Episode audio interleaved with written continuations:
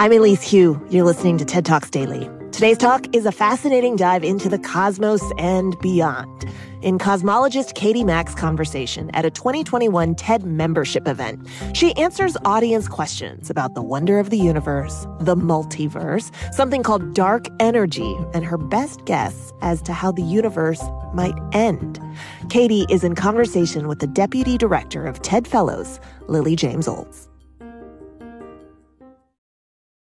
Support comes from Klaviyo. Getting an online business off the ground isn't easy. So if you find yourself working late, tackling a long to do list, just remember great email doesn't have to be complicated. That's what Klaviyo is for. It's the email platform built to help e commerce brands earn more money by creating genuine customer relationships. Set up a free Klaviyo account and start sending beautiful branded messages in minutes thanks to drag and drop design templates and built in guidance. Get started with a free account at klaviyo.com slash. That's K L A V I Y O dot com slash TED Talks. Hi, Katie. Welcome. Thank you. Thanks for having me. So happy to have you. I would love if for those of us who are not astrophysicists, you could you could return and help us give a little refresher on how the universe did begin and how we know that. Right, right. Yeah. So um, we know actually quite a lot about the early universe, about the beginning of the universe, because we can actually see it. And this is the wildest part of astronomy that we can see the beginning of the universe. So the universe is about 13.8 billion years old. And when we look out into the the cosmos, we see distant galaxies. And when we look at the distant ones, they're all moving away from us. And so it's for a long time, there's been this idea that, well, if the galaxies are moving away from us now, they must have been closer to us in the past. The universe in the past must have been smaller in some sense, uh, the, the, you know, hotter and denser, everything packed into less space. Um, and that's the Big Bang Theory, the idea that the universe was smaller and denser and hotter in the past. Um, and we we got really direct evidence of that in the 1960s when when we were able to actually see the light from the very early universe. So, so let me take one more step back. When we look at a distant galaxy, the light from that galaxy takes some time to reach us. So we see, you know, we see a galaxy shining. That light might have taken a billion years to cross the space between there and here. Uh, we can see galaxies that are so distant that the light took 10 billion years, even 13 billion years to reach us. Amazing. And the universe is only 13.8 billion years old. So, what happens wow. if you look at something so far away that the light has taken more than that, you know, more than 13 billion years to reach us? What what happens like when you when you try and look at something even farther? Well, there's a limit to how far you can look, the the observable universe, and that limit is is uh, defined by how long it takes the light to travel. So if if something is so far away that the light would take, you know, 15 billion years to reach us, we can't see it because the light hasn't gotten here yet. But if we look at something that's, you know, so far away the light's taken 13.8 billion years to reach us, then what we're looking at is a time when the universe was just beginning. We're looking at the light from the very beginning of the universe. And what we should see if we look at something that far away is fire right? So we we assume we we take this idea that the the early universe was hot and dense. Everywhere in the cosmos was like filled with this sort of roiling plasma. And so if we look far enough away we should see it because we're looking so far back in time that we're looking at the time when the whole universe was on fire. And we do see that. Like shockingly we actually do see that when we use microwave telescopes we we see this background light. Every direction we look if we you know at the edges of our vision is this heat this fire. And and we we know that it's heat. We we can analyze the the spectrum of the light and we can see that this microwave light this radiation is the kind of light you get when something is just glowing because it's hot. And so we can see that every direction we look if we look far enough away we're looking so far back in time that we're seeing an, a universe that is still on fire um, so that's the Big Bang. Exactly what happened, you know, around that time, how that fire got started. That's a whole other very complicated story that we're still figuring out. So we think that you know before the fiery part, there was this inflation, this this rapid expansion. Before that, maybe there was a singularity, maybe not. We don't know. Um, we don't know what started that that rapid expansion, but we do know that for the first 380,000 years of the cosmos, it was this sort of the whole all of space was filled with this fire and we we know that because we can see it it's amazing. Well, let's get into some of the the juicy specifics of how exactly the universe might end. I know that you've talked sure. to many other cosmologists yourself mm-hmm. and that mm-hmm. there are a lot of different theories on this. Where do you think we should begin? Dealer's choice. What what's, um, what's in store for us? Yeah, well, so the one that that is as far as we know, the most likely, the one that we talk about the most in cosmology is the heat death. So this is what I discussed in my in my TED talk. And the idea there is that, you know, the universe is currently expanding. Galaxies are getting farther and farther apart from each other. When we measured the expansion, it turned out that it was not slowing down at all. It was actually speeding up. And that was wild. That was like if you throw a ball up into the air, it slows down for a little while and then just shoots off into space. You know, it's like very similar physics, and we didn't have any wild. idea why that should happen. Um, so we still don't know why that's happening. We attribute it to something we call dark energy. We don't know what dark energy is. It's just something that seems to be pushing things apart, making the universe expand faster. And because of that, it looks like we will we will end up, you know, with everything really, you know, all the galaxies really isolated, the stars will die away, the universe will get very dark, very cold, and, you know, we'll end up with this basically empty, cold, dark, lonely universe. And that's called the heat death. Uh, the reason it's called the heat death is because, like, everything's decaying into like the waste heat of creation. so, you know, just just as as you can't have a, a, machine that's perfectly efficient it'll always lose a little bit of energy through friction. That's a property of physics in general. It's called the second law of thermodynamics. Everything sort of decays into entropy into disorder and that is called heat uh, from a physics perspective. So the heat death is when nothing is left but the waste heat of the universe which is part of why it's fun to talk about the alternatives because we don't know for sure that the heat death will happen. Um, partially because we don't know what dark energy is. We don't understand this this stuff that's making the universe expand faster.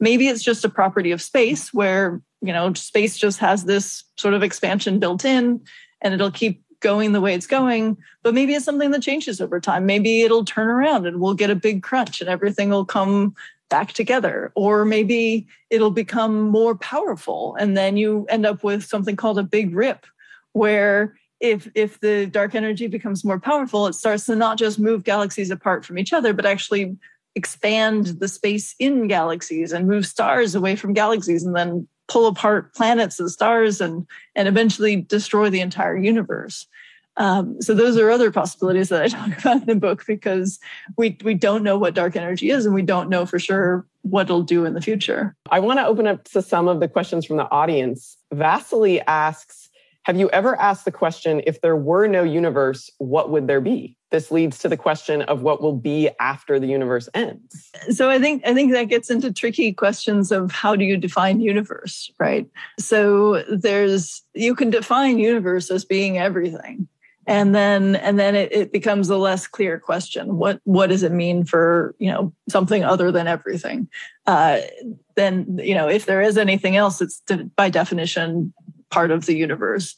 Um, but one of the ways we we often talk about uh, the universe in cosmology is we we talk about the observable universe where the observable universe is the part of the cosmos we can see where the light has had time to reach us since the big bang so I talked about that before. The edge of the observable universe is where we see that that Big Bang light. The the actual universe uh, we think extends far beyond the edge of the observable universe. The observable universe is just a perspective thing. It's like a horizon. When you're on Earth, you can only see so far because of where you're standing, but the Earth keeps going beyond the horizon. And, and similarly with with the universe, we're pretty sure that it, it extends much much farther than what we can see, what we can observe but there, we can see the observable universe and we can study, we can learn about the observable universe, and we can't get any information about what's beyond it. So, you know, that brings up things like a multiverse where you can have regions of space that are so far away from us that they're effectively another universe and those regions can can have a totally different history a totally different future different laws of physics even Um, so there are possibilities for things that that carry on long after our observable universe is you know decayed into entropy or maybe meets another fate. Um, and uh, and there are even possibilities where there could be like higher dimensions of space like directions that we can't conceive that uh, you know have space that's separated from us by by some other dimension of space some other direction that we don't you know it's perpendicular to all of our spatial directions which i can't i can't sort of envision but um, but mathematically that makes sense in some ways. So there are those kinds of possibilities um, and you know you can get into really weird stuff about the nature of space and time if you if you really dig into it. Um, but in in the book i really just talk about our observable universe in terms of the fate of that because that's all we can really study. I do i do talk a little bit about the multiverse and, and the possibilities of, of other parts of space.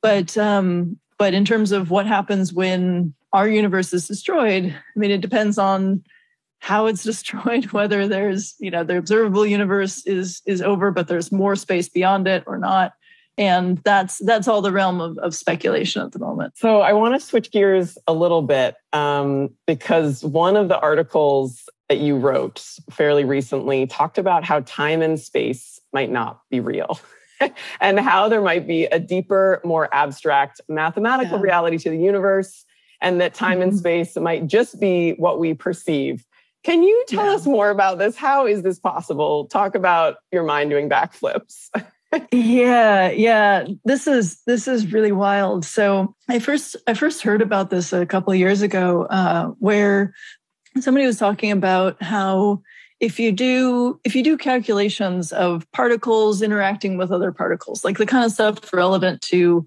particle collider experiments where you're slamming protons into each other and measuring what happens to the, the particles that come out we, you can, there are ways to do those calculations where you can kind of put them into an abstract mathematical format and do the calculation and then you get the same answer as if you do the calculation the usual way assuming you know it's actually particles moving through space and, and interacting with each other in space in time.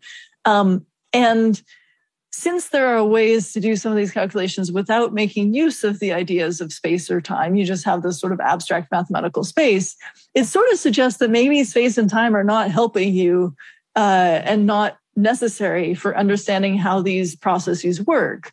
And there's actually a lot that, that you can calculate in physics in at the sort of subatomic scale where space and time are not not salient variables. They're not part of the calculation and you get the right answer when you when you do that. Um, and that sort of hints at this idea that maybe space and time are not the the fundamental things that govern how the universe works that, that you don't have to assume that everything happens in a background of a, of a space measured by time. If you talk to the theoretical physicists who are working in these areas and are actually doing these calculations doing these equations they will say things like oh yeah, we've we've known for years that the space and time are not fundamental. And you're like, wait, what? I missed that memo. yeah, no, it's, it's totally, totally. And you dig down into it and they say, well, you know, maybe they're emergent. Maybe it's like, you know, they're they're sort of real. Like we live in space, we we experience time, but the actual sort of fabric of the universe is some other mathematical space that that just doesn't map well to space and time. that's not that's not the same kind of thing, doesn't follow the same kind of rules. But in some sense, you know, maybe we are mathematical, you know, some kind of instantiation of, of mathematics rather than objects in space existing in time. And and and that's the more fundamental thing. And it's just that we because of the, our perspective because of our experience we we think we see objects in space and time.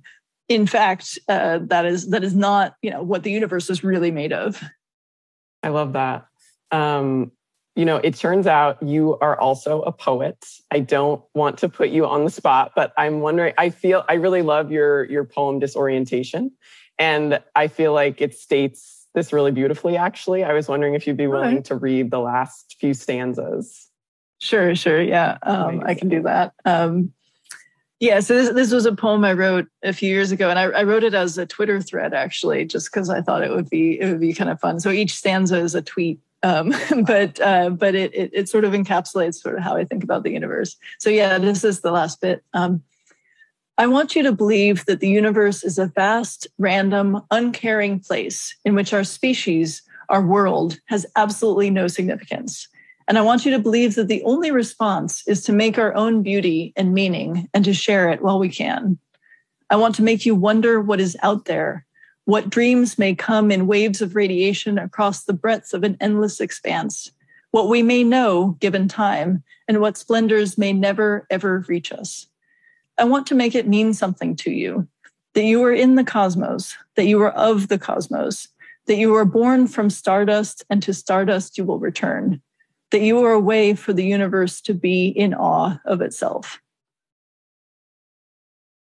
I love that. Thank you so Thank much, you. Katie. Thank you for such a thoughtful and engaging conversation. It's really been such a pleasure.